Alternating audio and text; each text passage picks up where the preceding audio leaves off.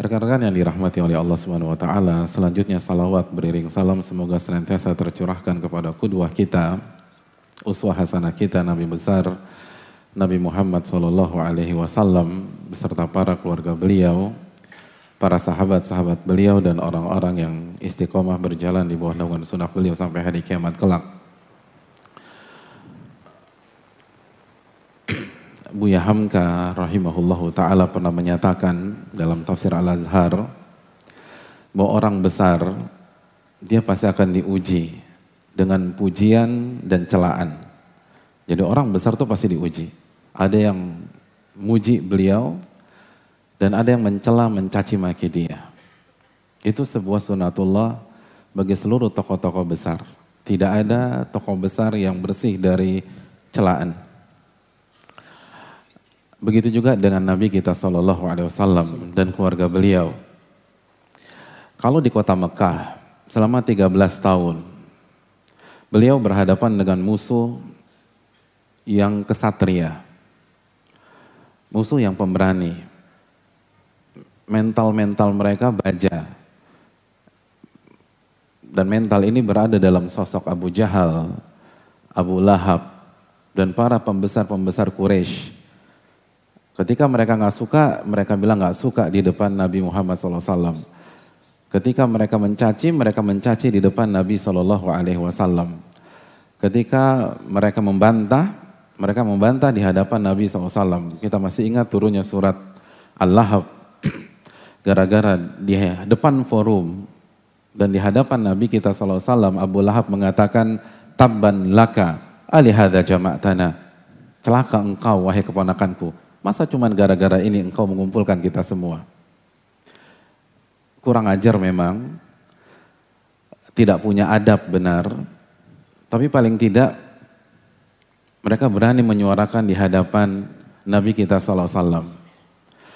Nah ketika Nabi SAW hijrah ke Madinah dan Islam berkembang, Islam membesar, maka Nabi SAW berhadapan dengan musuh dengan genre yang baru. Musuh-musuh yang memiliki hati yang kerdil. Mereka hidup satu kota dengan Nabi SAW. Mereka bencinya setengah mati dengan Nabi SAW. Tapi mereka nggak berani ungkapkan langsung. Mereka tidak berani menyuarakan seperti yang disampaikan oleh Abu Lahab. Tapi mereka musuh dalam selimut. Mereka membuat fitnah mereka menyerang perasaan Nabi kita SAW. Mereka menyerang keluarga Nabi SAW. Dan kisah yang akan kita bahas dalam beberapa seri ke depan adalah perbuatan onar mereka. Yang paling kelewatan, kata banyak para ulama sirah. Yang paling kurang ajar, kata para ulama. Dan paling membuat goncang kota Madinah. Kisah yang terkenal dengan nama Hadithatul Ifki. Kisah dusta yang menyerang Aisyah radhiyallahu taala anha secara direct dan menyerang Nabi SAW dan Abu Bakar selaku ayah Aisyah secara transit. Jadi fitnahan ini itu nyerang tiga tokoh besar sekaligus. Hadirin yang dirahmati oleh Allah Subhanahu wa taala, bagi yang ingin tahu lebih dalam tentang kisah ini, tentu saja dia harus membaca sirah ketika terjadi peperangan Bani Mustalik. Dan bukan itu yang kita akan bahas pada kesempatan kali ini. Kita akan langsung masuk ke inti cerita tersebut. Dan yang menyampaikan cerita ini langsung narasumbernya, langsung korban fitnahannya. Sekaligus pahlawan dalam kisah ini. Beliau korban dan di waktu yang sama beliau pahlawan. Beliau duduk di kursi pesakitan, tapi beliau hero di waktu yang sama. Ibunda kita Aisyah radhiyallahu taala anha. Dan menariknya teman-teman sekalian, kalau Kaab bin Malik bisa dikatakan representasi dari anak muda yang cowok bagaimana menghadapi masalah dan Kaab bin Malik di usia 30 uh, eh, waktu masih muda pada saat itu Sekarang kita akan lihat quote-unquote ceweknya, pemudi, sekaligus ibunda di waktu yang sama. Aisyah radhiyallahu taala anha. Karena ketika kejadian ini berlangsung, usia beliau antara 13 sampai eh, 12 atau 14 tahun. Bisa 12, bisa 13, bisa 15. Jadi bayangkan, gadis usia 5, 14 tahun menghadapi goncangan seperti ini, dan luar biasa beliau bisa menjalaninya. Ini pelajaran buat kita, apalagi pada saat ini kita hidup di zaman fitnah, kita hidup di zaman sosmed, kita hidup di mana berita begitu gencar beredar dan tidak semua positif, sebagian bisa bisa jadi menyerang diri kita, menyerang keluarga kita, menyerang kehormatan kita dan ini yang harus kita pelajari. Dan ini pentingnya belajar teman-teman sekalian. Belajar itu kebutuhan. belajar itu kebutuhan sebagaimana yang kita sampaikan di uh, kajian Muara Hijrah. Kita duduk mengkaji Al-Quran dan hadis Nabi SAW itu kebutuhan. Karena kita hidup dengan berbagai macam masalah. Berbagai macam ujian. Ujian setiap hari silih berganti. Dan satu-satunya cara untuk menjawab ujian-ujian tersebut adalah belajar, belajar, belajar, belajar. Wa kaifa tasbiru ala ma lam tuhitu bihi khubra. Dalam surat Al-Kahfi ayat 68 Allah berfirman, bagaimana Anda bisa sabar sedangkan Anda menghadapi masalah yang Anda tidak tahu ilmunya.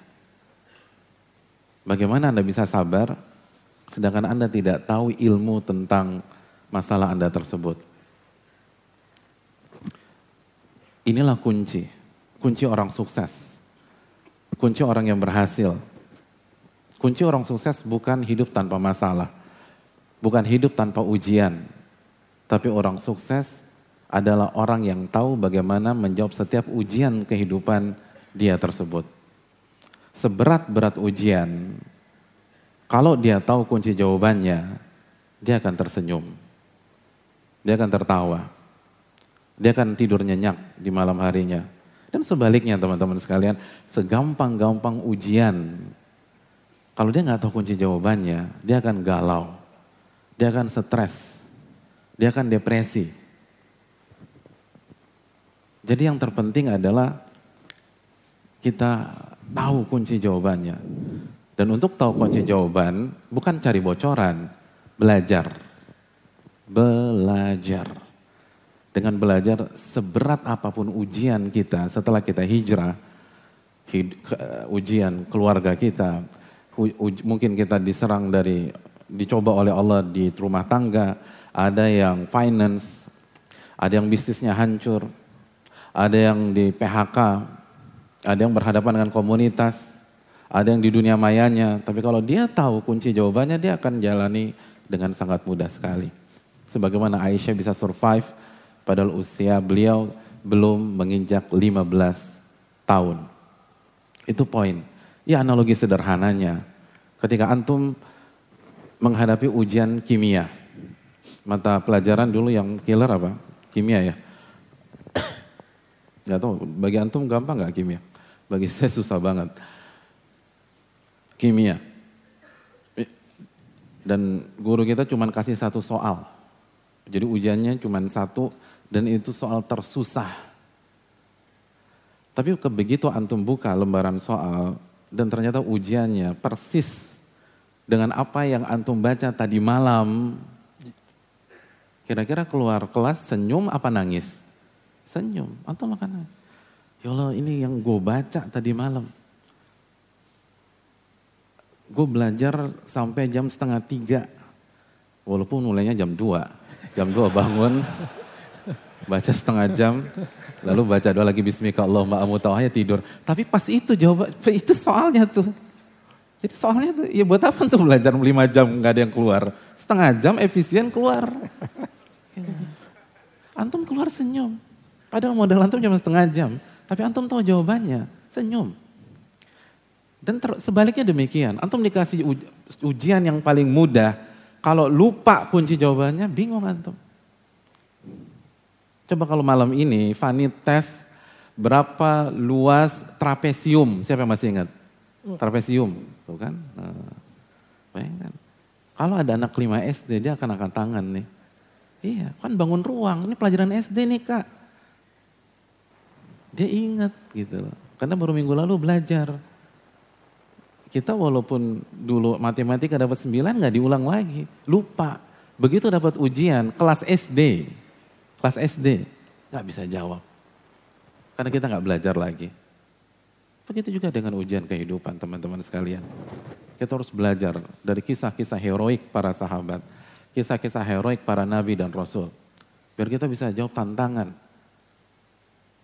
Karena dunia ini berputar nudawiluha bainan nas. Allah katakan hari-hari ini tuh kita putar aja. Tokoh-tokoh sejarah mengatakan sejarah itu berulang. Para ulama mengatakan ma'ashbaha ma'ashbaha laila bil bariha. Betapa miripnya malam ini dengan kemarin malam. Sama, tapi tokohnya beda. Tapi genrenya sama. Tokohnya beda, mungkin waktunya beda, tempatnya beda. Tapi intinya itu, kunci suksesnya sama. Kunci sukses sama. Nah, Sebagaimana ketika antum ujian fisika, antum ujian fisika nih, yang paling tahu kunci jawabannya guru fisika atau guru tata boga? Guru fisika. Yang paling tahu kunci jawabannya guru fisika karena dia yang buat soal. Antum ujian matematika, yang paling tahu kunci jawabannya guru matematik atau guru bahasa Indonesia? Guru matematik, dia yang buat soal. Sekarang pertanyaan simpelnya, Siapa yang membuat ujian kehidupan antum ketika antum punya masalah dengan pasangan antum? Dengan istri antum? Dengan suami antum? Dengan orang tua? Dengan mertua? Ketika usaha nggak jalan? Ketika semua hancur? Ketika daya beri menyusut? Allah subhanahu wa ta'ala.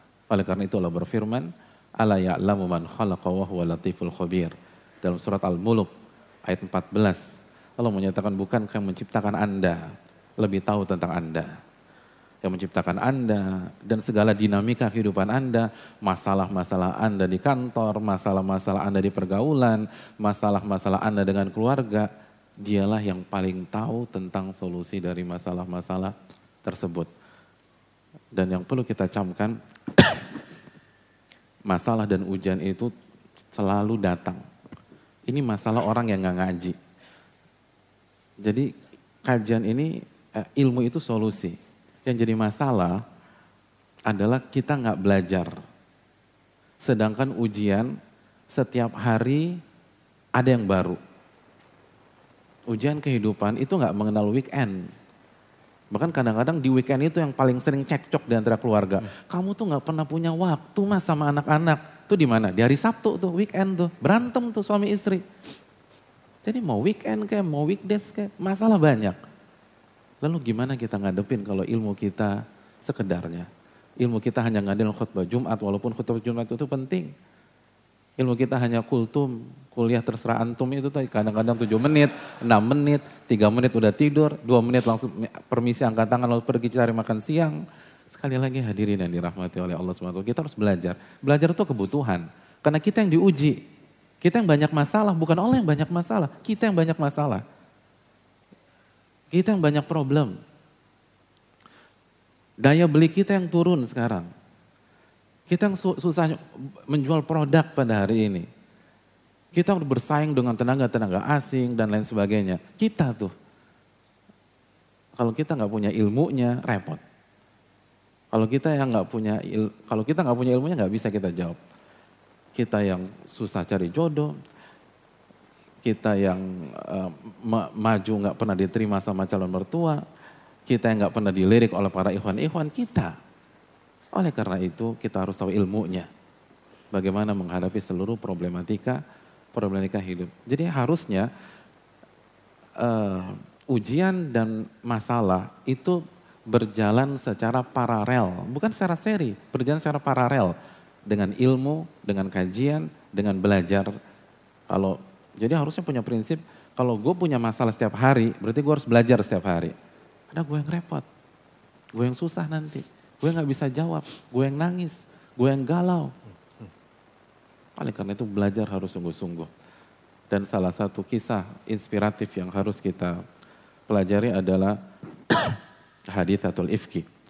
Karena langsung dijalani oleh seorang tokoh muda, pemudi, sekaligus dipilih oleh Nabi kita SAW sebagai istri beliau dan cukuplah gelar ibunda kaum muslimin beliau sandang di usia yang sangat amat belia menunjukkan bagaimana reputasi beliau. Hadirin yang dirahmati oleh Allah Subhanahu wa taala, kisah ini dikeluarkan Imam Bukhari di nomor hadis 2661 uh, eh, dari Aisyah radhiyallahu taala anha yang langsung menceritakan kondisi beliau. Mari kita simak. Aisyah mengatakan mengawali cerita panjang yang akan beliau ceritakan di hadapan kita. Karena Rasulullah sallallahu alaihi wasallam idza arada an yakhruja safaran aqra'a baina nisaihi Aisyah memulai ceritanya dengan mengatakan, Nabi itu kalau ingin safar, maka beliau mengundi siapa istri yang beliau bawa pada safar tersebut. Fa'ayatuhunna kharaja sahmuha kharaja biha Rasulullah SAW ma'ahu. Dan nama yang keluar dari undian tersebut, maka itulah yang menjadi pendamping Nabi SAW ketika safar. Ketika safar. Nah teman-teman yang dirahmati oleh Allah Subhanahu Wa Taala, uh, ini ada pelajaran penting dalam dunia poligami, dalam dunia poligami. Walaupun mungkin kurang relevan buat antum ya. Ini relevan gak sih? Relevan. relevan. Semua relevan. ngangguk loh. Relevan, relevan, relevan, relevan, relevan. Ya di dunia poligami, bahwa syaratnya harus adil. Syaratnya harus adil. Makanya orang yang mau nikah tapi dia takut berlaku adil, boleh poligami apa tidak? Boleh poligami apa tidak? Ahwat belum ditanya, jangan jawab dulu. Ini antum menanya. Ahwat langsung tidak, tidak, tidak. Mungkin dengar pertanyaannya aja enggak, tidak langsung tidak. Maka dia enggak boleh. Tidak boleh poligami. Surat An-Nisa ayat 3. Iya Ustaz. Wa in khiftum alla ta'dilu fawahida aw ma malakat aymanukum dzalika adna alla ta'ulu. Kalau kalian khawatir tidak bisa berlaku adil, maka satu aja. Atau budak kalau memang ada budak. Karena itu lebih safe sehingga kalian tidak melakukan kezoliman. Ya Ustaz. Uh, Afwan Ustaz, ini menarik nih poligami ini Ustaz.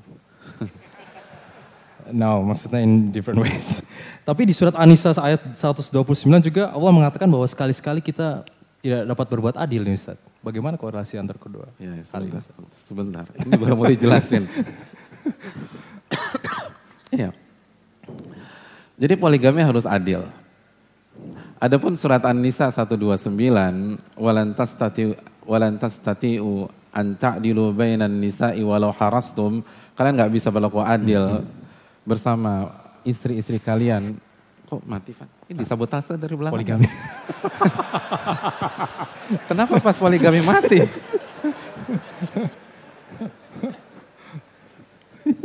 Kabelnya ke belakang nggak? Nggak. Oh, bos. Iya, iya. Soalnya saya seumur-umur ngisi ini nggak pernah mati. Tapi kenapa pas poligami mati ya? Takdir Allah, takdir. Takdir Allah. Jadi itu kan sampai mana lagi tadi tuh? 129 Ustaz. Oh ini 129.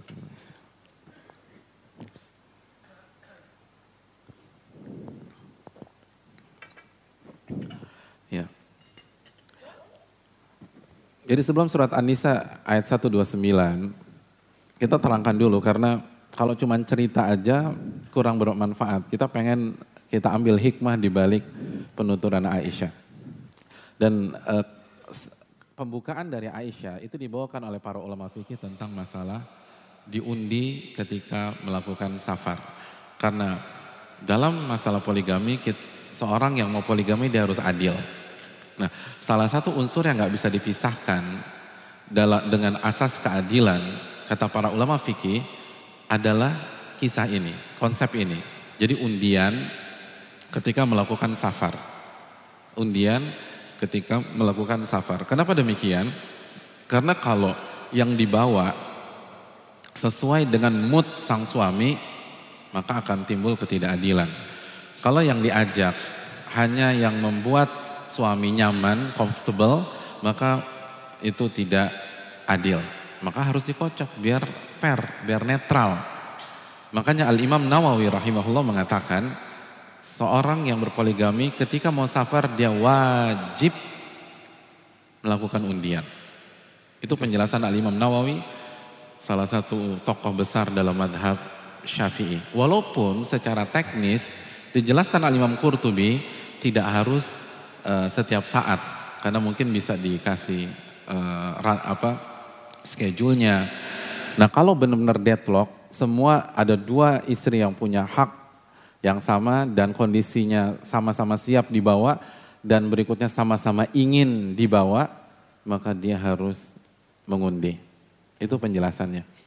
Jadi sekali lagi teman-teman sekalian ini berkaitan dengan fikih poligami. Adapun dalam surat An-Nisa ayat 129, kalian nggak bisa berlaku adil. Walaupun kalian udah berusaha sekuat tenaga untuk untuk melakukan keadilan. Uh, hadirin yang dirahmati oleh Allah Subhanahu wa taala. Konsep Ahlussunnah wal Jamaah itu istadil thumma takit atau thumma mal. Cari dalil dulu baru diamalkan atau diyakini.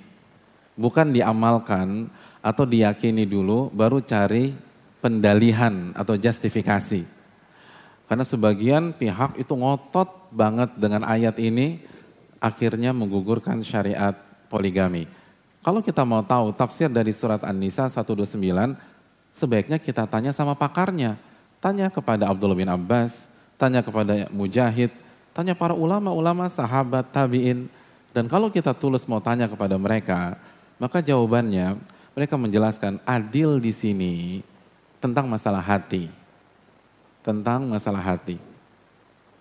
Kalian nggak bisa memberikan hati kalian 50-50 kepada seluruh istri kalian kalau kalian poligami. Persis seperti kalau kita punya anak lebih dari satu. Kita punya anak, kita punya anak berapa? Empat. Fani punya anak empat. Atau ada yang punya lima, ada yang punya tujuh, ada yang punya sebelas, ada yang punya tujuh belas. Misalnya antum punya anak tujuh belas. Antum sayang ke sama ke tujuh belas anak tersebut. Sayang ke tujuh belas anak tersebut. Tapi dari 17 anak itu pasti ada yang lebih antum sayangi. Ada yang paling antum sayangi, ada yang ranking 2, ranking 3. Kenapa? Karena sifat mereka beda-beda, karena perhatian mereka beda-beda. Karena e, karakter mereka beda-beda. Ada yang rajin banget bantu kita, ada yang cuek, ada yang e, membuat kita selalu dipanggil, ke sekolah untuk men, untuk melihat dia mendapatkan piagam lalu kita tersenyum bangga sebagai orang tuanya. Tapi juga ada yang selalu membuat kita dipanggil tapi masuk ke kantor guru BP dan BK-nya. Jadi itu macam-macam, kompleks. Nah, pada saat kondisi demikian, kita nggak akan bisa bersikap adil secara hati kepada seluruh 17 anak tersebut. Nggak bisa. Walaupun semuanya kita sayang. Tapi untuk adil secara sikap perilaku itu bisa. Uang jajannya uh, kita kasih, kebutuhan-kebutuhannya kita penuhi. Kalau hadiah semua sama dan lain-lain. Nah begitu juga dengan masalah poligami. Kalau hati bisa jadi seorang suami lebih sayang kepada istri pertamanya karena dia mulai dari nol.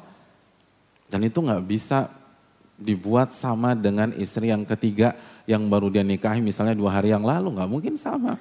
Yang 22 tahun menikah dengan yang baru dua hari yang menikah kan nggak mungkin sama. Tapi adil dalam segala dari sisi sikap, dari sisi uh, waktu bergilir, dari segi safar itu sangat bisa. Itu sangat bisa. Oleh karena itu teman-teman yang dirahmati oleh Allah Subhanahu wa taala, sedikit saja masalah ini hendaknya kita proporsional. Kita objektif. untuk uh, teman-teman yang ikhwa, kalau ingin melangkah untuk poligami, coba pikirkan matang-matang. Karena ini nggak mudah. Ini bukan modal nekat. Dan salah satu poin yang sering dilupakan orang, blind spotnya, yang banyak orang yang mau poligami, itu hanya berpikir poligami yang penting bisa adil, bisa adil, bisa adil. Padahal enggak, adil itu hanya satu bagian. Kalau antum ingin poligami, di antara hal yang harus antum penuhi, antum harus tahu fikih poligami dari A sampai Z. Kalau enggak, jangan berani-berani masuk ke area tersebut. Antum harus tahu fikihnya. Nah salah satu fikihnya ini, banyak orang yang poligami kalau safar-safar saja. Dan yang dibawa hanya salah satu pihak saja, itu tidak dibolehkan, itu haram. Dan Nabi SAW mengatakan dalam hadis riwayat Imam Tirmidzi, barang siapa yang menikah lebih dari satu, lalu dia tidak adil, maka pada hari kiamat dibangkitkan dalam kondisi mala ahadu syiqai. Maka e, salah satu anggota tubuhnya itu pincang. Jadi bayangkan kita nunggu ngantri tiket kereta mudik sebelum era online 5 jam dalam kondisi kena engkel itu setengah mati Padahal nunggunya cuma 4 jam, 5 jam, 6 jam. Coba aja antum mulai kena, antum main bola atau olahraga, engkel kena, terus suruh ngantri tiket. Capeknya minta menderitanya luar biasa. Lalu bagaimana di hari kiamat nanti? 50 ribu tahun kita ngantri dengan seluruh anak manusia. Dalam kondisi demikian. Lalu bukan hanya sakit secara eh, fisik, kata para orang sakit secara psikis. Karena semua orang tahu, oh ini poligami tapi nggak adil. Semua orang tahu. Orang kan lihat pincang poligami nggak adil. Udah kan gitu capnya. Pokoknya ngeliat oh ini pincang poligami nggak adil. Ini pincang poligami nggak adil. Jadi kata para ulama dia akan dijatuhkan secara fisik dan secara psikis. Dan pertanggungjawabannya di hadapan Allah itu besar. Dan sekali lagi perhatikan benar masalah ini. Adapun buat akhwat yang ada di belakang, jangan sampai membenci syariat ini jangan sampai membenci atau menerima karena merasa berada di zona aman. Laki gue nggak bakal poligami. Ya udah gue gue bilang aja gue terima karena gue tahu dia nggak mungkin bisa poligami. Allah maha tahu. Allah maha tahu hati kita. Karena kalau sampai kita benci kepada syariat Allah itu fatal akibatnya. Allah Subhanahu wa taala berfirman dalam surat Muhammad ayat 9, "Dzalika bi annahum karihu ma fa'ahbatu amalahum. Penyebabnya mereka benci terhadap apa yang Allah turunkan. Maka amal ibadah mereka Allah hancurkan. Salat mereka Allah hancurkan. Zikir mereka Allah hancurkan. Puasa mereka Allah hancurkan. Hijab mereka Allah hancurkan. Semua Allah hancurkan. Kenapa? Karena benci dengan apa yang Allah syariatkan. Walaupun harus diperinci lagi. Tapi kalau sampai seorang wanita, kenapa sih Allah syariatkan ini? Gue nggak terima gitu Pokoknya dia nggak terima ini sebagai syariat Allah, maka ini ber, uh, bisa menghancurkan amal ibadah. Dan perlu kita camkan bahwa banyak orang yang membenci Islam, menyerang Islam dari masalah ini, dari masalah ini. Padahal poligami adalah syariat para nabi dan rasul. Saya ingin tanya sama antum, Nabi Ibrahim istrinya berapa? Semua orang paham. Tiga agama sepakat. Nabi Ibrahim punya isi namanya Sarah dan Hajar. Dua. Yahudi mengatakan demikian, Nasrani mengatakan demikian. Nabi Sulaiman, Nabi Daud, Nabi Yakub yang membuang Nabi Yusuf adalah saudara-saudara kandung, bukan saudara seayah. Jadi kalau Nabi diserang gara-gara syarat ini, maka nabi-nabi sebelumnya harus diserang dengan alasan yang sama. Dan itu meruntuhkan syariatnya para nabi. Oleh karena itu, hendaknya kita sikapi secara proporsional. Karena membuat banyak orang trauma, khususnya para wanita, karena mayoritas praktisi poligami tidak mengerti fikih poligami. Tidak mengerti SOP-nya poligami. Tidak mengerti bagaimana aturan mainnya. Akhirnya berantakan dan uh, menimbulkan traumatik dan apalagi digoreng oleh media hmm. sehingga tambah buruklah uh, syariat Allah yang satu yang satu ini. Dan bagi yang uh, sudah menikah tapi nggak ngerti fikihnya, belajar. Kita harus belajar. Kalau nggak berantakan semuanya. Jadi harus harus belajar. Allah taala alam uh, bisawab. Ya kita lanjutkan. Lalu Aisyah mengatakan, fa'aqra bainana fi ghazwatin ghazahu. Dan setiap Nabi SAW uh, eh, pergi berperang, itu selalu tuh Nabi undi di antara kita semua. Fakharaja fiha sahmi. Dan di sebuah peperangan keluarlah namaku. Fakharajtu ma'a Rasulillahi sallallahu alaihi wasallam. Maka akulah yang mendampingi Nabi kita sallallahu alaihi wasallam. Dan ini pelajaran juga. Kata para ulama kita, hadis ini atau kisah ini menunjukkan bahwa pentingnya safar bersama istri. Jadi antum-antum nih yang apa? Ini udah merit semua atau pada jomblo? Belum, alhamdulillah. Nanti kalau antum merit, antum safar ke mana bawa istri gitu loh. Bawa tuh. Walaupun nggak dibayar perusahaan, kalau perusahaan bolehkan, safar ke mana bawa istri. Ikuti apa niatkan ini sunnah Nabi Shallallahu Alaihi Wasallam. Apalagi kalau kita pergi ke negara-negara yang banyak fitnah syahwat di sana, itu dibawa. Agar kita bisa lebih terjaga dan uh, banyak hal yang bisa kita lakukan. Bayangkan perang aja Nabi bawa istri, perang tuh. Hmm. Perang, apalagi cuma dinas, ini perang. Bawa istri itu Nabi. Ah, ah. Alasannya inilah nggak dapet tiket lah, perhitungan sekali sama istri Anda. tenang. Akhwat setuju nggak di belakang? Oh setuju, dengar lah.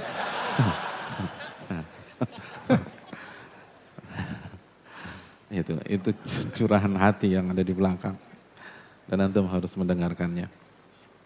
Jadi ini penting, ini sunnah Nabi SAW. Perang Nabi bawa istri, Nabi bawa Aisyah radhiyallahu taalaan dan dikocok sama Nabi SAW. Dan insya Allah berkah deh. Asal memungkinkan ya, asal bisa.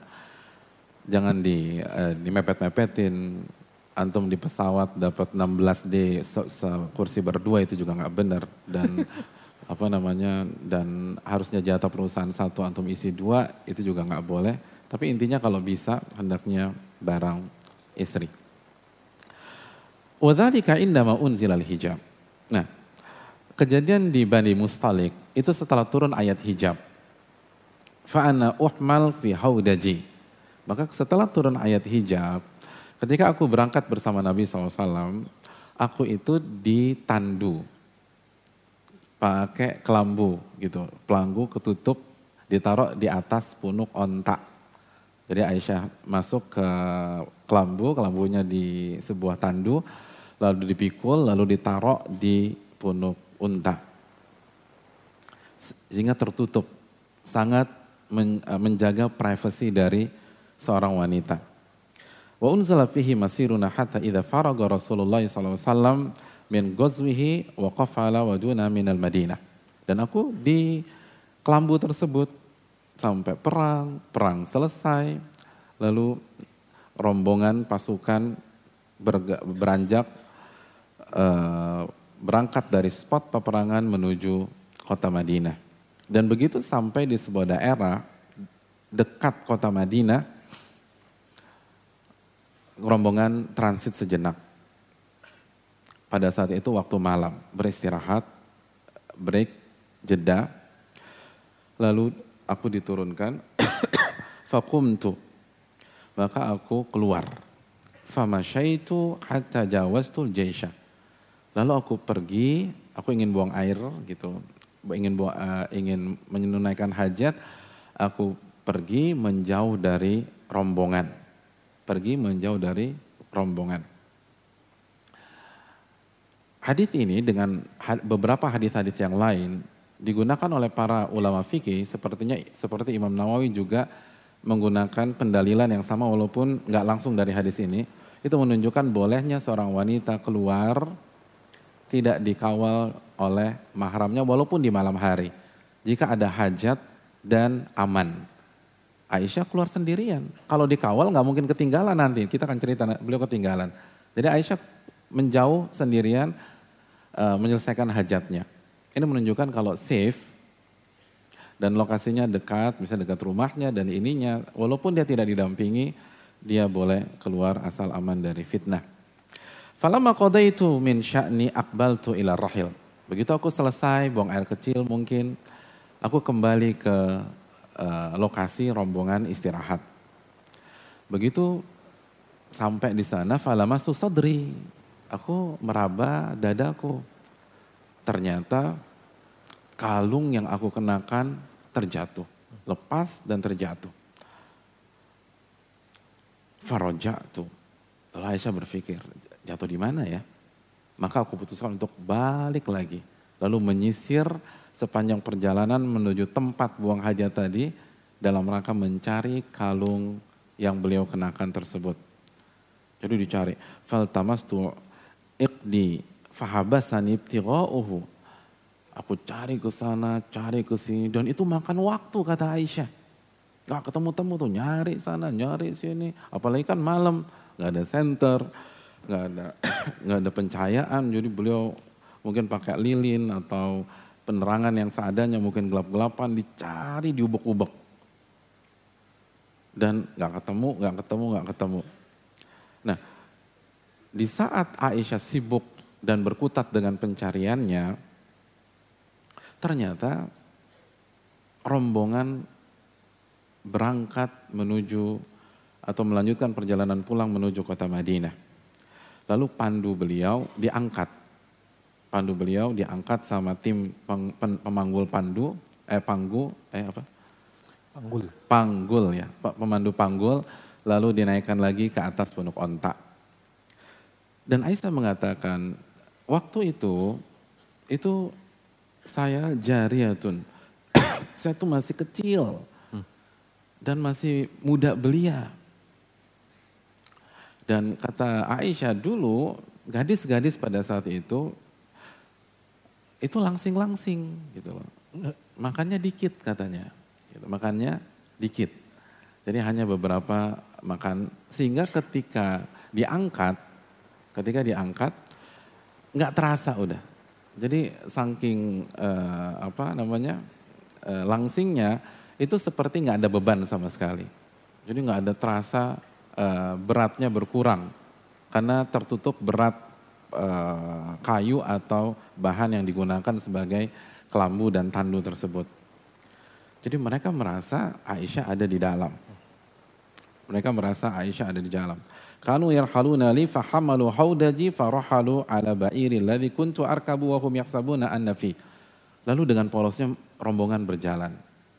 Dan mereka nggak sadar bahwa Aisyah masih sibuk cari kalungnya yang hilang tersebut. Di mana ya ngurus dia pikir Aisyah lagi asik tidur di dalam kelambu.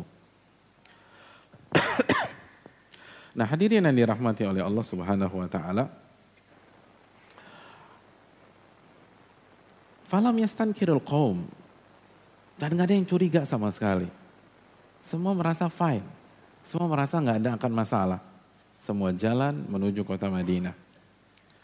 Lalu hadirin yang dirahmati oleh kuntu jaretan hadithatus sin Faba'atul jamal wasaru. Lalu Aisyah mengatakan, dan memang sih e, waktu itu lagi-lagi saya itu masih muda. Saya itu masih kecil, 13 tahunan kira-kira. Kenapa Aisyah mengatakan demikian? Kata Al-Hafidh Ibnu Hajar secara tersirat, ini beliau ketinggalan dan awal dari masalah besar di kemudian hari itu karena sibuk mencari kalung. Pelajarannya kata Lafiti Ibn Hajar, sibuk mencari dunia itu akan bermasalah ke depan. Sibuk mencari dunia sehingga akan membuat kita lupa. Mencari skala prioritas. Sibuk mencari dunia akan membuat kita berada di zona yang bahaya karena saking pengennya dengan kalung tersebut, Aisyah akhirnya keluar dan itu sebenarnya bahaya. Anak e, gadis usia 13 tahun keluar nyari-nyari kalung sendiri di, di apa lalu dia menyisir perjalanan dari tempat rombongan ke tempat buang hajat itu bahaya.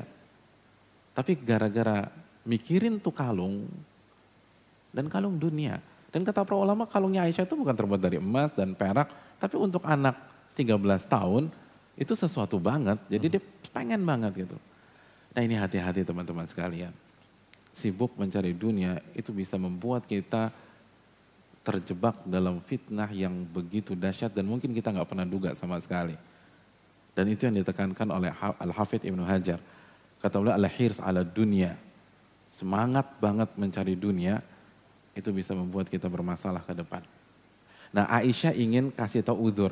Kenapa saya begitu? Mungkin karena saya masih terlalu muda. Saya belum matang berpikir.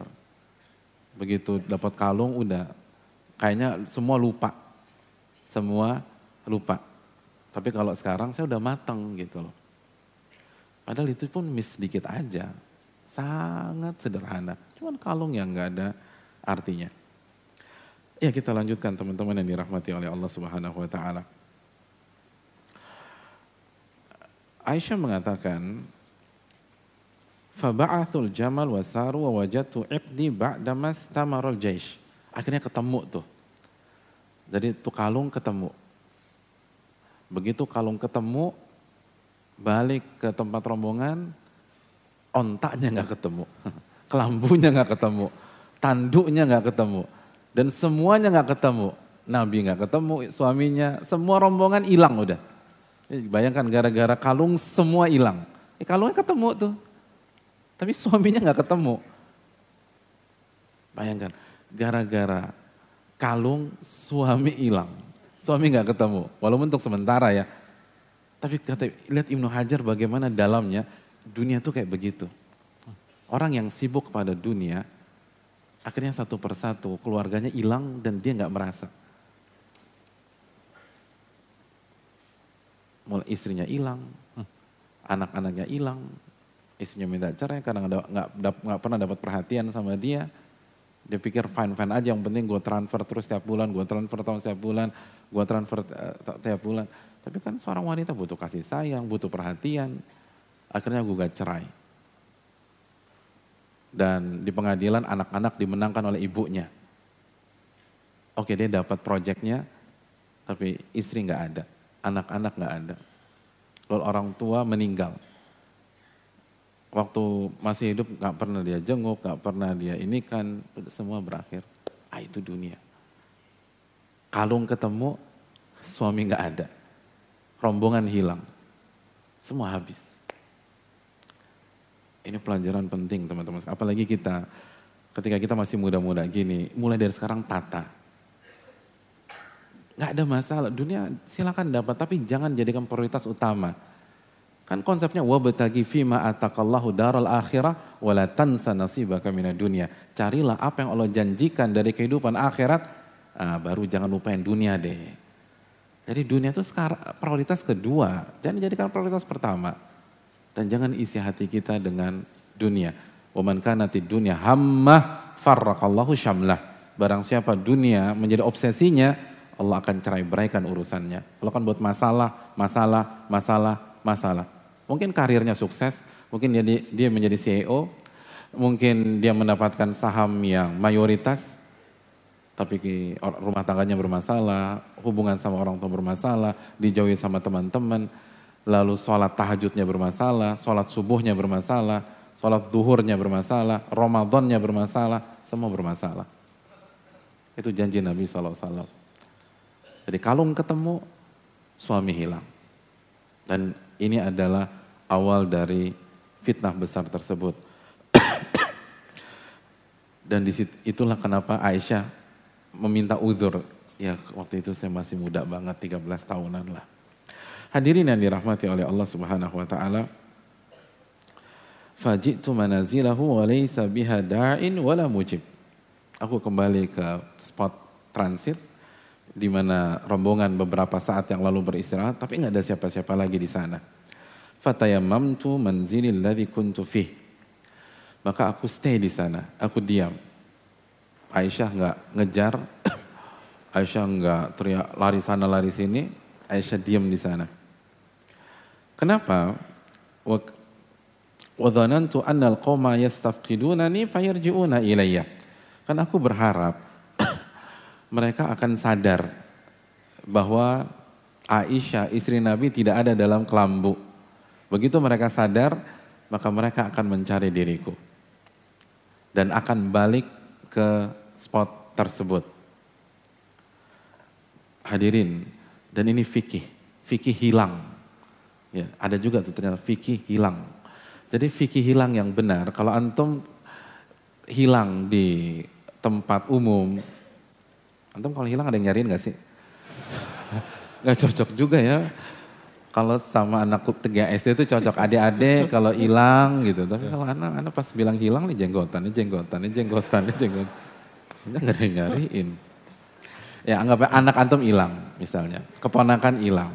Atau mungkin uh, umroh atau haji. Kita, kita bersama istri pisah. Fikihnya Aisyah, kalau hilang cari tempat terakhir kita bersama. Jadi cari tempat terakhir kita bersama dan diam di situ. Jadi tempat terakhir kita bersama atau terpisah itu di mana? Udah diam aja di sana. Diam di sana. Diam di sana. Tapi ini nggak bisa dipraktekkan ketika tawaf ya gitu. Di antum di pusaran ke-6 dekat Hijri Ismail kepisah terus diam ya antum ditabrak dari belakang. Jadi ada ada pengecualian. Tapi kalau misal lagi ke misalnya ke airport atau ke mana hmm. antum terpisah udah diam aja di sana. Dan kondisikan kalau hilang, kalau di antara kita ada yang hilang, itu kita mulai dari tempat terakhir kali kita bersama atau tempat awal kita terpisah. Dan itu kondisikan anak-anak gitu loh. Kalau antum traveling bareng, hmm. kalau antum keluar. Jadi briefingnya, pokoknya kalau ada lakodarlah ada miss, ingat-ingat di mana tempat terakhir kali kita bersama. Baru cari di situ. Itu yang dilakukan oleh Aisyah radhiyallahu taala anha. Nah, kita lanjutkan Fabaina ana jalisatun fi manzili ghalabatni aini fanimtu. Ketika aku lagi nunggu, berharap ada yang datang dan ini penting. Coba kalau Aisyah ngejar bahaya. Kalau beliau ngejar rombongan itu tengah malam, lebih lebih bahaya lagi. Mungkin ada binatang buas, mungkin ada perampok dan lain sebagainya, beliau perempuan dan mungkin beliau nggak tahu arah. Kalau dia nyari ke rumah penduduk belum tentu ada jadi yang paling bagus beliau stay di sana. Ketika beliau lagi nunggu, berharap rombongan tersadar dan teringat, kata beliau, aku dikalahkan rasa ngantukku. Tidur beliau. Beliau tidur. Jadi ini menunjukkan Aisyah tenang loh. Buktinya bisa tidur. Coba bayangkan antum kayak Aisyah gitu, kira-kira bisa tidur nggak? Enggak kan. Bayangkan nih anak gadis 13 tahun bisa tidur tuh. Dalam kondisi demikian kondisi yang ketakutan ketemu atau enggak dan lainnya, beliau bisa tidur, beliau tenang. Ya bagaimana enggak tenang istri Nabi SAW?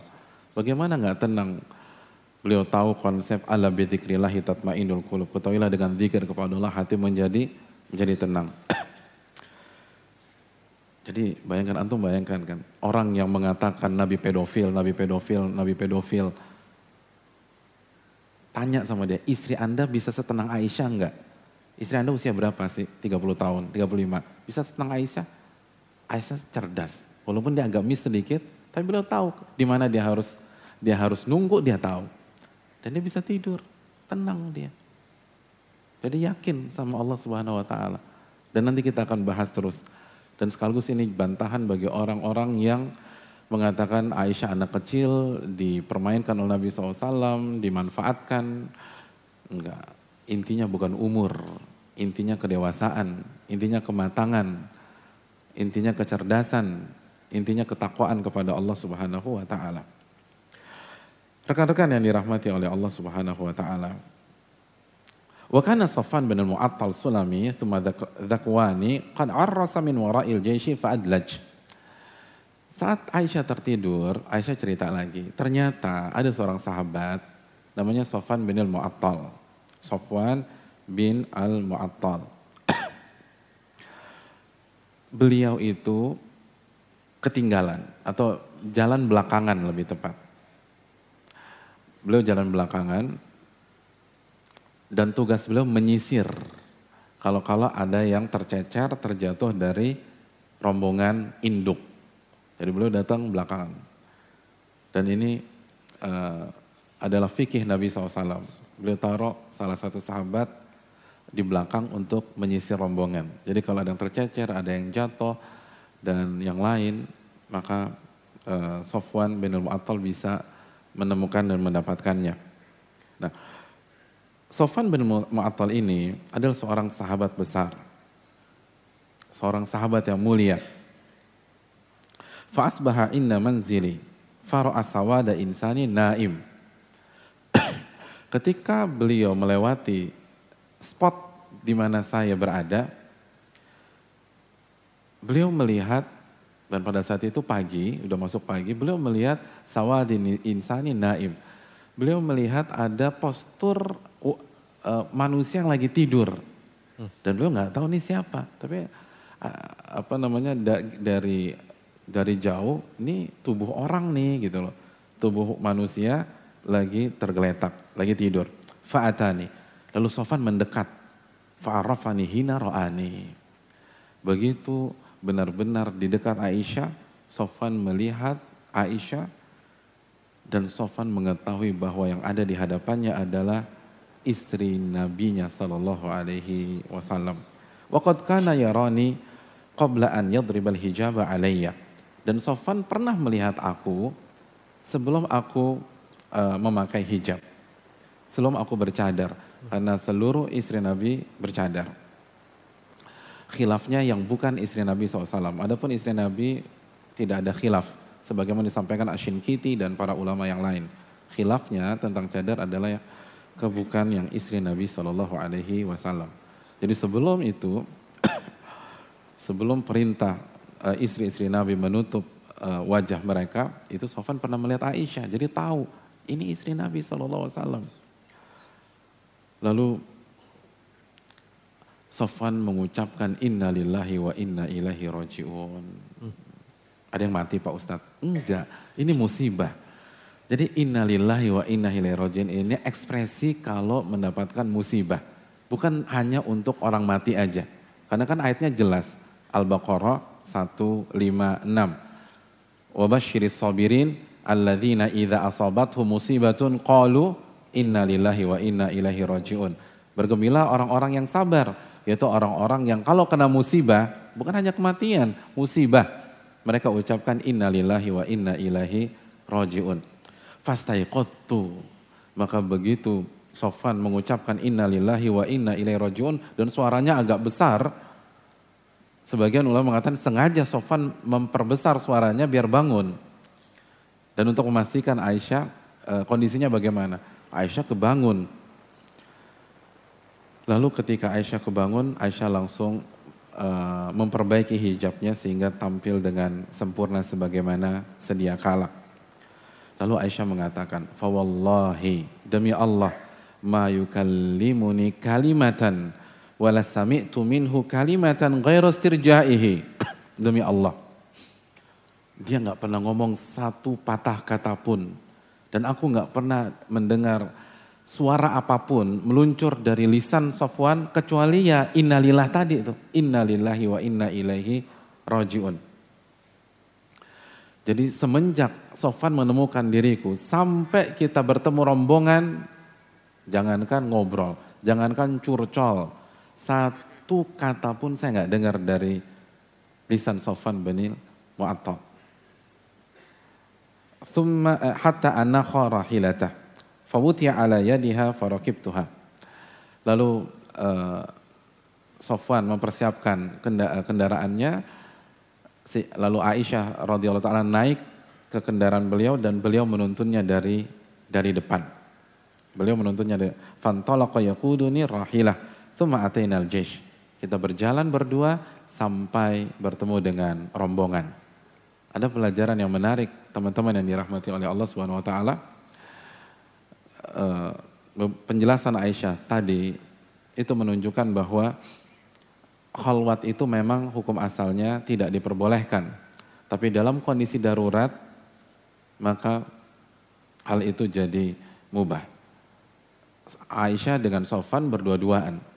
Hukum asalnya berdua-duaan tidak boleh.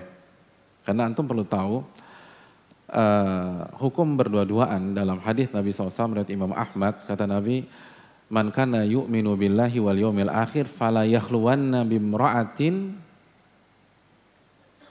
min ghairi mahramin illa wa syaitanu thalithahuma. Atau kama barang siapa yang beriman kepada Allah dan hari akhir maka janganlah dia berholwat berdua-duaan dengan seorang wanita tanpa mahram karena kalau dia lakukan itu ketiganya syaitan gitu loh. Ketiganya syaitan jadi begitu berduaan ketiganya syaitan. Ini jelas ya. Soalnya waktu saya SMA banyak yang gagal paham. Begitu ada yang lagi ngedet, kita nggak sengaja terpintas, kita diusir, lo syaiton lo, lo syaiton lo, syaiton lo. Kan Nabi bilang begitu. Kalau kita lagi ngedet berdua, yang ketiganya syaiton, lo datang, lo syaiton. Ini nggak benar. Jadi sekali lagi hanya sebatas berduaan itu pasti ada syaitan di sana ada syaitan di sana. Nah, makanya sepinter apa pun mayoritas kejadian. Dan ini penting. Inilah yang jadi masalah kalau terjadi hubungan sebelum pernikahan. Kita bukan ingin mempersulit orang atau menghambat cinta kasih seseorang. Tapi gimana Anda menjalin hubungan tanpa berdua-duaan, berkholwat. Itu ketiganya syaitan. Dan saya pernah baca uh, hasil survei, mayoritas zina yang terjadi di lapangan itu mayoritasnya ya, saya nggak katakan semua dan ini juga bukan saya itu hasil survei. Jadi survei itu tidak mengatakan semua, tapi mayoritas terjadi spontanitas, bukan uh, appointment dari kedua belah pihak. Mungkin satu pihak memang udah pengen, udah ngincar, udah pengkondisian, tapi satunya nggak ngerti apa-apa. Lalu terbawa kondisi kejadian. Atau dua-duanya mengalir gitu aja. Dan kita yakin itu penjelasan dari sabda Nabi SAW, syaitan yang bermain. Syaitan yang bermain. Jadi jangan mengatakan, tenang aja kok uh, Pak anak saya uh, udah kuliah di PTN, IPK-nya 3,9, nggak ada urusan. Syaitan nggak peduli. Syaitan lebih pinter. Syaitan cum laude. Iya, pilot projectnya siapa? Nabi pilot projectnya siapa? Nabi Adam. Adam dan Hawa. Itu pilot projectnya. Gagal, sukses. Sukses. Itu pilot projectnya syaitan. Itu ribuan tahun yang lalu, jutaan tahun yang lalu. Pengalaman tuh nggak bohong teman-teman. Pengalaman nggak bohong. Makanya antum kalau berobat, antum akan cari dokter yang pengalaman. Antum ingin datang ingin belajar agama, antum akan cari ustadz yang pengalaman. Karena pengalaman itu tidak bisa dibohongi. Itu akan mengasah keahlian, akan memperbanyak maklumat. Nah pertanyaannya syaiton gangguin pasangan udah berapa tahun? Gitu aja deh. Syaiton gangguin pasangan nih udah berapa tahun? Subhanallah. Dan pilot projectnya berhasil. Pilot projectnya berhasil. Tapi khalwat ini ada pengecualian. Ada pengecualian. Pengecualian yang pertama, kalau di tempat umum. Kalau di tempat umum. Sebagaimana hadis Bukhari. Sebagaimana hadis Bukhari, bahwa Nabi SAW ketika sedang berjalan dengan Anas bin Malik, itu pernah dicegat oleh seorang wanita, lalu Nabi berkhalwat, artinya berdua-duaan berbicara private, tetapi dalam riwayat dalam riwayat fisukakil Madinah. Atau fitarik fitarik min turukil Madinah di jalan protokol kota Madinah. Jadi Nabi berbicara berdua-duaan di jalan yang selalu dilalui oleh para pengguna jalan, nggak kosong, tidak kosong. Jadi kalau di area publik, di area publik itu diperbolehkan dengan syarat yang kedua pembicaraannya jelas gitu. Pembicaraan jelas. Ingat hajatnya jelas. Jadi jangan bilang, yaudah kalau gitu gue ngedet di mall aja deh, nggak usah di bioskop. Ya sama, kan di mall rame tuh Pak Ustadz. Jadi insya Allah kholwatnya boleh. Ya nggak bisa. Ini hajatnya jelas. Mau konsultasi, mau pembicaraan sesuatu proyek atau pekerjaan, itu harus jelas. Atau kondisi yang berikutnya, kalau memang kondisi darurat atau hajat yang benar-benar penting, sebagaimana Sofan bin Mu'attal dan Aisyah. Mau nggak mau kalau ingin menolong Aisyah mereka harus berkholwat, nggak ada siapa-siapa. Walaupun di tempat terbuka, tapi nggak ada siapa-siapa. Tapi karena itu satu-satunya jalan, maka khalwat diperbolehkan. Jadi ini hal yang penting karena masalah berdua-duaan ini menjadi isu besar di kita khususnya di dunia anak muda pada hari ini. Dan jangan main api yang kita hadapi syaiton jangan sok pintar sama syaiton hmm. antum diketawain sama dia. Ya lo lagi Adam aja ini apa lagi lo kan gitu. Kan begitu kata dia. Adam lewat. Anak-anak Nabi kena sama dia. Anak Nabi Adam kena. Ngebunuh tuh, tuh anak Nabi. Siapa di sini anak Nabi? Kan nggak ada Anak-anak Nabi Yakub dibuang Yusuf tuh itu anak Nabi kena sama dia. Jadi hati-hatilah, ini musuh bahaya. Makanya antum coba cek di Al-Quran. Setiap Allah subhanahu wa ta'ala berbicara tentang antum versus syaiton, nggak pernah ada perintah lawan dia, enggak. Perintahnya apa? Fasta'idh billah, minta perlindungan kepada Allah, mundur, minta perlindungan bukan dilawan. Bukan dilawan, bukan serang, enggak. Hmm. Antum bukan tandingannya. Antum bukan tandingannya. Uang orang paling psycho misalnya, orang paling gila dalam dunia kriminal di Jakarta misalnya atau di dunia, dunia gangster, dunia mafia-mafia papan atas di dunia, itu notabene siapa mereka? Korbannya syaitan, korban korban. Korban. Orang yang paling nggak karuan kriminalnya itu korbannya tuh. Jadi kalau korbannya aja begitu, ya apalagi dianya gitu aja. Itu ente siapa? Kan gitu. Ya. Anda siapa? Berani berhadapan dengan dia. Makanya nggak ada nggak ada dalam Al-Quran untuk nyerang, lawan. Itu dijelaskan Al-Hafidh Ibnu Ibnu Kathir dalam kitab tafsirnya. Semua ayat-ayat yang berbicara tentang itu selalu mengatakan fasta'idz billah. Minta perlindungan sama Allah. Itu bukan lawannya, minta perlindungan kepada Allah. Dan Nabi mengatakan tidaklah ada seseorang berdua-duaan dengan wanita yang bukan mahram, ketiganya pasti syaitan. Wallahu taala alam bisawab. Akhirnya mereka bertemu dengan rombongan dengan polosnya, dengan uh, tenangnya dan sedikit saja uh, Sofan bin Mu'attal mengajarkan kita sebuah pelajaran, kita harus jaga sikap khususnya di kondisi yang rentan fitnah. Sofwan bin Mu'attal ketika berdua-duaan dengan Aisyah menyisir dan mengejar rombongan itu rentan fitnah. Bahkan kata para ulama saat saat Sofwan mengucapkan inna lillahi wa inna ilaihi rojiun itu maknanya dua. Makna yang pertama maksudnya musibah ke Aisyah. Ya Allah, masa sih ibunda saya, istri Nabi SAW tidur dengan kondisi demikian. Ketinggalan, ini musibah. Apalagi kan Sofan belum tahu ceritanya dan beliau nggak nanya sama sekali.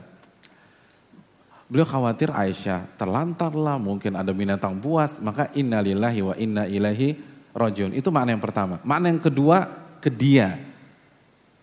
Maksudnya, ya Allah sayang nemuin Aisyah. Gak ada saksi, gak ada siapa-siapa. Ini bisa jadi masalah ke depan. Ini bisa jadi musibah buat saya. Karena mereka tahu ada orang munafik di sana. Ini bisa digoreng nih. Ini kondisi yang paling enak digoreng sama orang munafik. Inna lillahi wa inna ilaihi rojiun. Makanya beliau gak ngomong sama sekali. Beliau gak ngomong. Setelah mengucapkan innalillah tidak ada satu kata pun. Kata Aisyah beliau bicara sama saya. Itu aja kena fitnah. Gak bicara pada kena fitnah. Apalagi kalau ngobrol gitu. Ya coba kalau misalnya Aisyah bilang, Aisyah bilang nih, eh, sepanjang perjalanan kami ngobrol. Misalnya riwayatnya begitu. Kira-kira pada kepo nggak? Kepo kan yang ngobrolin apa ya nih gitu kan. Dan sebagai suami Nabi akan penasaran nih sama istri saya ngobrol apaan. Itu wajar. Jadi kalau berita kalau redaksi hadisnya sepanjang perjalanan kami kami bicara atau kami ngobrol atau kami bahas hadis, ya misalnya bahas hadis, bahas hadis kan gitu kan. Hmm. Kan kalau sekarang kan gitu, biar bisa berdua-duaan kita bahas hadis, kita bahas Sahih Bukhari, kita belajar tajwid kan kan bahaya. Ya. Itu bisa bisa itu dihabisin sama mereka. Enggak kok cuman belajar huruf dot aja. Ya dot itu kan diperhatikan bibirnya, lidahnya, segala macam diperhatiin. Bahaya. Jadi kalau bahasanya Aisyah sepanjang perjalanan kami belajar tajwid lah, kami belajar makharijul huruf, kami belajar huruf kha gitu. Kha kan semua kelihatan. Itu bahaya. Makanya itu cerdasnya Sofwan. Diam, dan Aisyah nggak mancing. Lihat, bayangkan 13 tahun, tahu bagaimana bersikap. Karena ini bahaya, ini rentan. Nggak bicara. Jadi Sofan nggak buka pembicaraan, Aisyah juga nggak mancing. Ayo dong ngobrol apa? Kayak gue nih boring tau nggak? Nih capek udah pegel. Enggak, enggak. Atau 13 tahun anak Jakarta kan gitu, gitu loh. iya kan? Apalagi yang yang tidak belajar agama dan lain seterusnya kan berat. Tapi Aisyah bisa diam dan bersama Sofan bin Al-Mu'attal. Oleh karena itu ini pelajaran bagi kita. Kalau qadar Allah kita ditakdirkan Allah berada di kondisi yang rentan fitnah itu benar-benar jaga diri baik-baik. Jaga sikap baik-baik. Makanya Sofan nggak bicara dan Sofan ada di depan Sofan nuntun dan gak noleh sama sekali ke ke Aisyah. Coba kalau mereka datang satu tunggangan gitu. Sofan di belakang, Aisyah di depan lagi gini-gini. Kan fitnah besar. fitnah besar. Itu bisa bahaya. Tapi Sofan berada di depan. Itu pelajaran penting buat kita. Terkadang Aisyah saja Allah takdirkan bisa berada di kondisi seperti ini, apalagi kita kuncinya kalau kita berada di kondisi yang rentan fitnah itu segera play safe, jangan terlalu banyak bermanuver dan main aman. Itu yang diajarkan Sofran Buantal dan begitu mereka sampai ke uh, rombongan dengan polosnya di sanalah fitnah itu digoreng oleh orang-orang munafik seperti apa fitnah itu tersebar dan siapa tokoh-tokohnya insya Allah kita akan bahas pada kesempatan yang akan datang. Wassalamualaikum Muhammad. Jazakallah khair Ustaz. Terima kasih atas materinya sangat menarik. Um, kita buka sesi tanya jawab.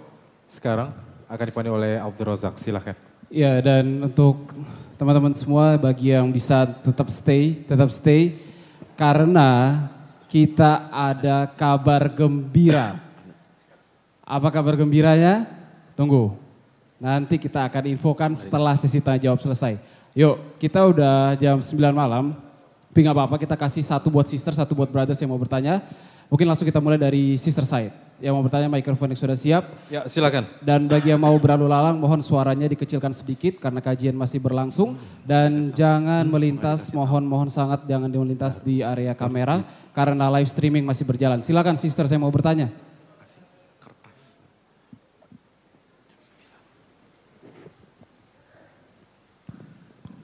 Silahkan yang mau bertanya dan kami harapkan pertanyaan sesuai dengan pembahasan yang diberikan Ustaz malam. Waalaikumsalam warahmatullahi wabarakatuh. Silakan Mbak yang mau bertanya namanya dan asal. Saya mau tanya. Iya Mbak. Iya Mbak. Bagaimana uh, kita uh, menghadapi lingkungan baru? Maksudnya di lingkungan baru itu kan ada orang yang baik atau yang enggak sama kita. Mungkin hmm. ada doanya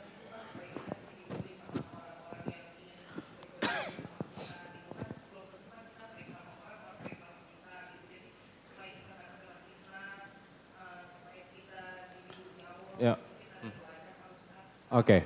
Oke, terima kasih Mbak Andara. Ini kayak fikih ketika berada di lingkungan baru mungkin ya. Nggak, lingkungan baru. lingkungan baru. Ada tipsnya ya. Ustadz mungkin? Silakan Ustadz, jazakallah khair. Iya, terima kasih jazakallah. Mbak siapa? Andara. Oh, Andara. Ya, makasih banyak atas pertanyaannya. Yang pertama jelas uh, tawakal kepada Allah Subhanahu wa taala itu penting. Alaihissallahu bikafin abdah. Bukankah Allah yang mencukupi hambanya? Jadi Allah yang mencukupi kita, jadi bergantung kepadanya. Yang kedua, tips sederhana, tapi ini sangat mujarab. Jaga zikir pagi petang. Itu pagi petang tuh dahsyatnya luar biasa. Tapi yang jadi masalah banyak kita nggak baca. Dan yang udah baca ternyata masih banyak yang belum khusyuk ketika baca. Yang belum paham apa yang dia baca. Kalau kita benar-benar komit dengan zikir pagi petang, insya Allah semua akan semua akan lancar. Yang ketiga, uh, kita pakai konsep hadis Nabi SAW al mukmin girun karim. Seorang mukmin itu uh, pintar membaca peta, membaca kondisi, dan dia bisa membaca mana yang baik, mana yang buruk, mana tetangga yang tulus, mana yang Eh, rentan merepotkan kita ke depan, tapi mereka semua disikapi dengan karim, baik gitu loh. Jadi disikapi dengan karim, disikapi dengan baik. Jadi bukan dijauhi, enggak. Lihat Nabi, begitu Nabi masuk ke kota Madinah, Nabi tahu orang-orang munafik itu siapa saja. Tapi bukan Nabi serang, enggak, Nabi enggak serang. Nabi tetap berbuat baik kepada semuanya. Jadi jangan Eh, apalagi kita orang baru di sana, jangan kita pasang front, kita pasang uh, sikap sehingga orang nggak simpatik sama kita. Kita berusaha jemput bola baik kepada semuanya. Tapi kita tahu kondisi, oh ini baik, ini saya harus jaga jarak sama dia dan seterusnya. Terus yang berikutnya, uh, bangun hubungan baik dengan orang-orang yang tulus di sana, orang-orang yang berusaha ikhlas, orang-orang yang berusaha menjadi orang yang soleh karena kita butuh komunitas yang soleh atau soleha. Dan yang terakhir pasti ada suatu saat di mana kita akan terlibat uh, friksi dengan orang-orang yang tidak bertakwa di sana atau orang-orang jahat di sana dan itu biasa. Ridho nas goyatun tudrok. Ridho seluruh orang itu cita-cita yang nggak mungkin bisa dicapai. Makanya sebagian ulama klasik mengatakan, apabila Anda melihat seseorang disukai oleh seluruh tetangganya, semua tetangganya suka nih, semua orang kompleks suka sama dia. Fa'lam annahu rajulun saw. Ketahuilah, dia orang buruk. Kok aneh? Harusnya kan orang baik, semua kompleks senang. Tapi kata ulama, dia orang buruk. Kenapa? Karena kalau dia orang baik, dan dia komit kepada kebenaran, nggak mungkin dia disukai oleh semua warga komplek. Saya ingin tanya, siapa orang paling baik sedunia? Nabi Muhammad SAW. Disukai oleh satu Mekah? Enggak, dibenci sama mayoritas orang Mekah. Itu orang paling baik. Karena orang paling baik salah satu syaratnya harus punya prinsip. Dan prinsip itu pasti akan Allah uji. Salah satu cara Allah uji, Allah tabrakan dengan kepentingan lain yang ada di lingkungan kita. Bisa bisa fight nggak kita? bisa bertahan nggak, tough apa enggak.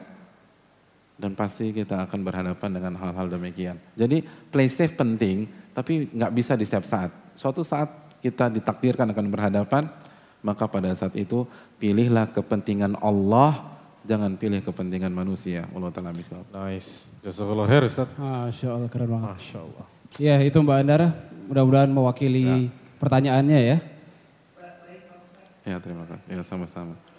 Waalaikumsalam warahmatullahi wabarakatuh. Ya langsung kita ke brothers. Yang mau bertanya silakan angkat tangan. Yang dekat aja ya, mungkin waktu juga sudah mepet. Oke. Okay. Namanya siapa? Waalaikumsalam. Waalaikumsalam warahmatullahi wabarakatuh. Muhammad. Dari Matraman. Muhammad umurnya berapa? 18. Ke sini sama siapa? Enggak berduaan ya. Muhammad sudah menikah? Belum. Silakan Muhammad, pertanyaannya. Ya, silakan Muhammad.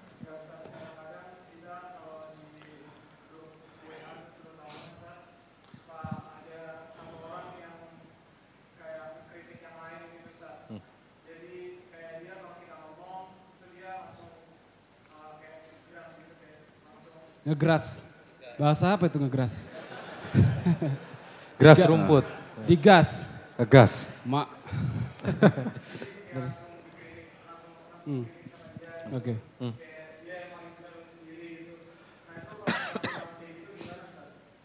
Iya terima kasih. Oke. Iya terima Nice kasih. Muhammad. pertanyaannya Muhammad. Eh, iya, kalau kita sebagai anggota grup, bahkan kalau kita di posisi yang dikritik, maka lupakan eh, cara-cara dia yang membuat kita tidak nyaman dan fokus pada substansi kritikannya. Kalau kritikannya benar-benar ilmiah, yang diomongin benar gitu loh. Jadi kita salah, dia benar, maka uh, sebagai seorang muslim kita harus menerima kebenaran dari mana pun, dari mana pun. Sebagaimana Abu Hurairah menerima kebenaran dari syaitan dan Nabi katakan sadaqah huwa huwa. Dalam case ini dia benar walaupun dia seorang pendusta. Jadi terkadang karena kita tersinggung penyampainya kasar, caranya nggak benar, akhirnya kita tolak kebenaran dari uh, orang tersebut dan ini tidak tepat, ini keliru. Para ulama tidak demikian. Kita terima kebenaran karena kalau kita tolak kita jatuh ke dalam uh, komunitas orang-orang yang sombong. Apa definisi sombong kata Nabi dalam hadis Muslim? Batarul haqqi wa gomtun nas. Menolak kebenaran dan meremehkan manusia. Jadi kita harus menerima kebenaran, lihat substansinya, dan kalau kita bisa kasih masukan ke dia, kalau dia anggota keluarga, mungkin dia kakak, dia adik, dan kita bisa masuk selahnya, ya kasih tahu, mungkin bisa lebih santun lagi, lebih bijak lagi, dan seterusnya. Itu kalau kita dari pihak yang dikritik hmm. atau dikasih masukan. Tapi kalau kita berada di pihak yang mengkritik, ini juga penting. Sekali lagi, pertemuan yang lalu sudah kita bahas, meng mengkritik itu biasa di dunia ilmu. Itu hal yang lumrah di dalam Islam. Tapi yang terpenting apa niatnya? Niatnya harus spirit menolong saudaranya. Niatnya karena Allah. Lalu yang kedua, adabnya seperti apa? Gunakanlah bahasa-bahasa yang baik. Nolong itu kan kelihatan dari kata yang dia pilih. Spirit pertolongan itu akan terlihat dengan uh, intonasi yang dia gunakan atau apa emoticon yang dia hmm, gunakan. Uh, uh. Gue mau nolong tapi semuanya apa namanya yang apa sih uh, ya begitu begitu lihat Fanny aja kalau pengen lebih jelas. Ya gimana orang percaya? Aku bahasanya kasar, bahasa ngejatuhin. Hmm. Jadi kalau memang niat nolong, pakai bahasa santun, pakai bahasa halus, uh, ngedoain, ini penting. Dan ingat bagi yang mengkritik siapa pun, ingat ucapan para ulama seorang muslim sejati, dia harus punya sikap tawadu. Dan puncak dari ketawaduan, dia merasa saudaranya lebih bertakwa dari dia. Saudaranya lebih beriman dari dia. Saudaranya lebih soleh dari dia. Hanya saja mungkin pada kasus ini kebetulan saudaranya tidak tepat. Saudaranya keliru dan kebetulan dia tahu apa yang benar dan dia harus sampaikan karena itu amanat ilmiah. Maka dia sampaikan dalam bentuk kritikan yang bijak, yang santun, yang beradab. Tapi saat dia sampaikan, hati dia tetap merasa Anda lebih bertakwa dari saya, Anda lebih soleh daripada saya. Saya sampaikan hal ini hanya sebatas amanat ilmiah karena Nabi mengatakan man ra'a minkum munkaran falyughayyirhu biyadihi. Barang siapa yang melihat kemungkaran rubahlah dengan tangannya. Fa illam yastati fa, illam yastati fa. Kalau nggak mampu rubahlah dengan lisannya. Saya bisa rubah dengan lisan, saya gunakan lisan. Ini amanat ilmiah. Jadi kritik itu bukan berarti kita merasa lebih pintar dari saudara kita, lebih bertakwa dari saudara kita, lebih soleh dari saudara kita. Enggak, itu enggak tepat. Para ulama enggak demikian mengkritik itu amanat ilmiah, mengamalkan perintah Nabi SAW.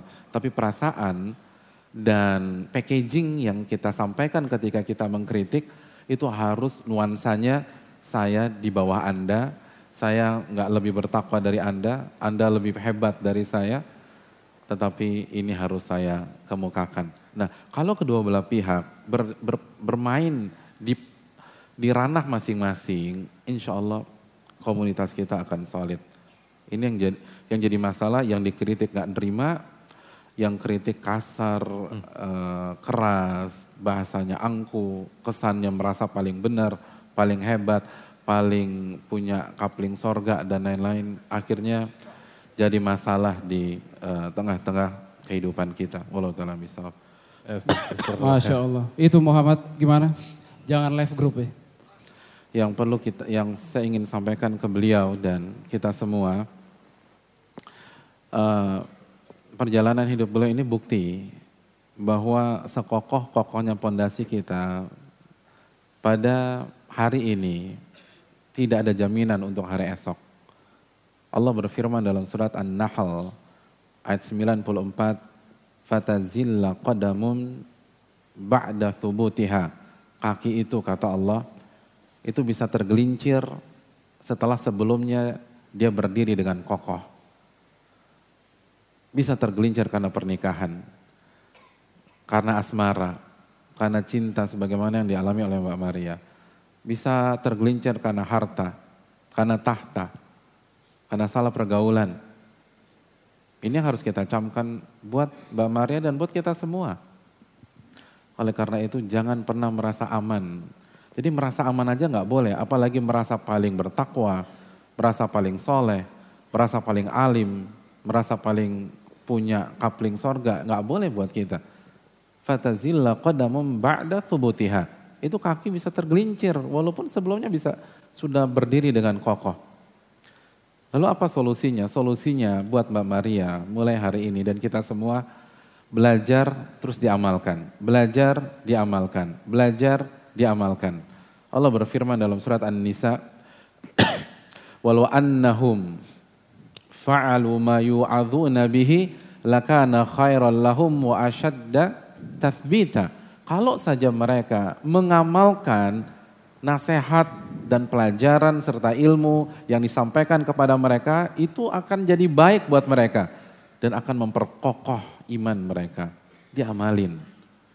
Diamalkan. Jadi dapat ilmu diamalin, dapat ilmu diamalin. Kenapa para sahabat bisa bertahan padahal wahyu itu turunnya satu demi satu selama 23 tahun dan banyak dari mereka meninggal sebelum Al-Quran itu sempurna diturunkan karena walaupun satu dua ayat mereka amalkan. Walaupun empat lima ayat mereka amalkan. Adapun kita, mushaf ada di gadget kita masing-masing, tapi mana pengamalan? Sahih Bukhari, Sahih Muslim, Tirmidzi, Abu Daud, itu bisa kita search dengan hitungan detik, tapi ke mana pengamalan? Ini buat saya pribadi dan kita semua, kita butuh mengamalkan ilmu kita hadirin yang dirahmati oleh Allah. Dan yang ketiga, tidak perlu malu Mbak Maria. Justru ini anugerah dari Allah Subhanahu wa taala. Ini anugerah. Mbak Maria bisa dapat hidayah lagi melalui anak. Itu luar biasa.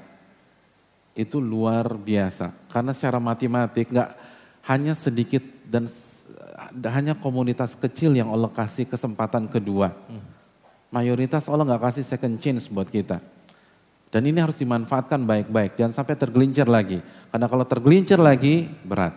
Allah berfirman dalam surat An-Nisa, Innalladzina amanu, thumma kafaru, thumma amanu, thumma kafaru, thumma zdadu kufra. Sesungguhnya orang-orang yang beriman, lalu dia kafir, murtad. Lalu beriman lagi, lalu kafir lagi, Allah bilang beriman lagi? Enggak. Allah kata, "Tumazdadu kufra." Lalu berikutnya kekufurannya akan bertambah, bertambah, bertambah dan bertambah. Beriman, kufur, beriman, kufur, lalu kufuran itu bertambah lagi, bertambah lagi, bertambah lagi, bertambah lagi. Ini momentum besar dalam kehidupan Mbak dan Mbak sudah melakukan hal yang benar, Al-Islamu ya'lu wa la yu'la. Islam itu agama yang tinggi dan tidak ada yang lebih tinggi dari Islam. Maka tugas Mbak sekarang belajar lalu amalkan, belajar, amalkan, belajar, amalkan dan jangan ngandelin yang lain. Karena banyak orang yang uh, masuk Islam itu tidak bertahan. Mohon maaf, sebagian, saya ralat, insya Allah nggak banyak tapi sebagian itu nggak bertahan karena mereka mengandalkan pihak lain untuk narik mereka ke komunitasnya. mengharapkan pihak lain untuk merangkul mereka. Jangan ngarepin orang. Saat kita memutuskan Islam, yang kita harapkan Allah wa ta'ala. Yang kita bergantung kepada Allah subhanahu wa ta'ala. Jangan ngarepin pihak lain diajak komunitas. Kalau ada yang ngajak bagus, selama positif. Tapi jangan ngarepin yang lain. Kita bisa datang sendiri dengan kedua kaki kita, kita bisa belajar dari awal, dan kita bisa amalkan, lalu Allah akan jaga keistiqomahan kita insya Allah ta'ala. Dan selalu berdoa ya muqalibal qulub thabit qalbi ala dinik, wahai yang membolak balikan hati, kokohkanlah hatiku di atas agamamu. Dan uh, ucapkan terima kasih kepada anak-anak Mbak Maria, karena mereka pintu masuk hidayah yang sempat hilang dalam kehidupan Mbak dan Mbak harus bersyukur dengan rasa syukur yang luar biasa Mbak dianugerahkan anak-anak seperti itu karena di waktu yang sama banyak para ibu-ibu yang nangis karena anaknya nggak mau sujud kepada Allah. Subhanahu Wa Taala. Banyak ibu-ibu yang nangis anaknya nggak mau menutup auratnya. Padahal ibunya datang ke kajian A, kajian B, kajian C, kajian D, jadi panitia kajian A, kajian B, kajian C, kajian D. Tapi anak-anaknya nggak mau diajak kepada hidayah. Sedangkan Mbak mendapatkan anak-anak yang mau mendekat kepada Allah walaupun nggak dapat sentuhan dari ibunya. Bersyukurlah kepada Allah Taala dan cara bersyukur yang terbaik adalah perbaiki diri, perbaiki iman, belajar lalu amalkan. Karena kalau mbak nggak bersyukur, lain kafartum inna adzabila syadid. Kalau kalian nggak bersyukur, adabku sangat pedih. Tapi kalau mbak bersyukur, la azidannakum. Allah akan tambah, Allah akan tambah iman mbak, Allah akan tambah ketakwaan mbak, Allah akan tambahkan kesolehan anak-anak mbak, Allah akan tambahkan keimanan anak-anak mbak sehingga insya Allah semua kita bisa husul khatimah.